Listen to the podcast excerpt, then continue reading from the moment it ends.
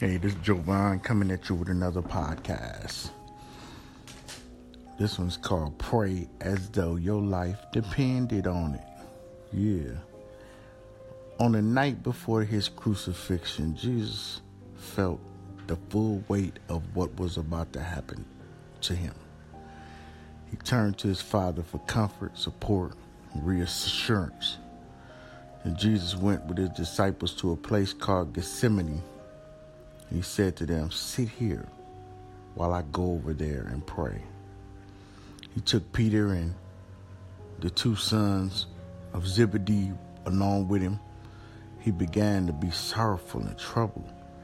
Then he said to them, My soul is overwhelmed with sorrow to the point of death. Stay here and keep watch with me.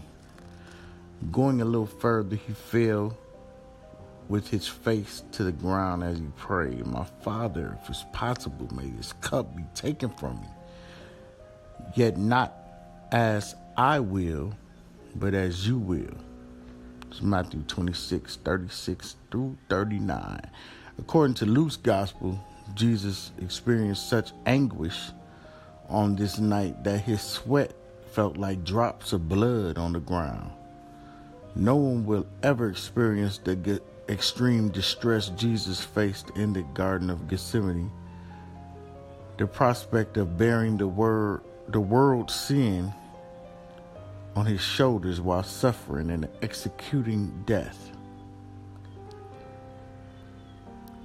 But you will face your own dark nights of the soul, times when the bottom drops out, when the light at the end of the tunnel grows faint.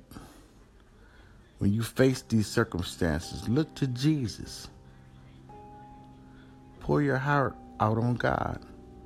Give everything to Him and let Him work in your circumstances to bring good from them. Here are three things you can do to interact with God in a life changing and soul mending way. The first one, thank God for what He has done in your life. No, no matter how bad your situation is, begin your prayer with thanksgiving for the good things in your life. This will set the tone for a conversation that honors God, helps you, and brings the two of you closer together.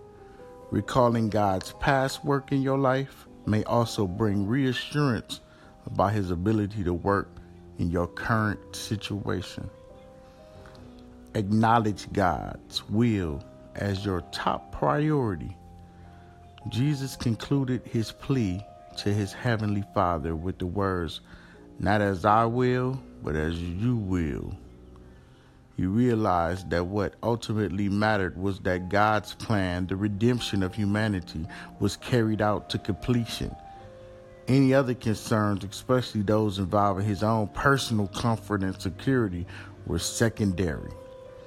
If you make a habit of ending your prayers the same way Jesus ended his, you may find the peace and fulfillment that comes from entrusting yourself to God's plan. Pray for strength instead of escape. God's plan may not be, may not help you escape a difficult situation. He knows there's tremendous value from enduring hardship, walking through the fire, working through the grief and the pain, and coming out on the other side. He may not give you an escape route, but He will give you the strength to endure, and He will walk with you every step of the way.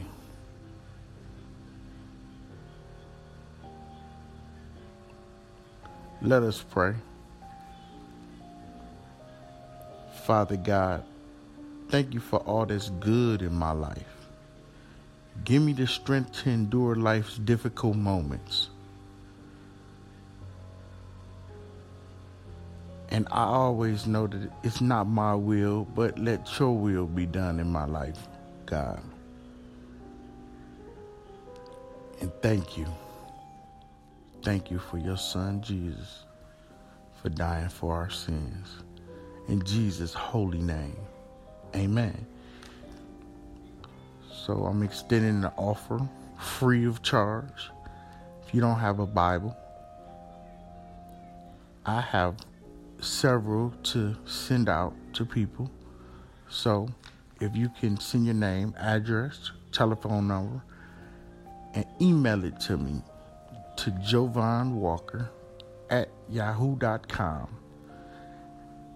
I will send it to you immediately.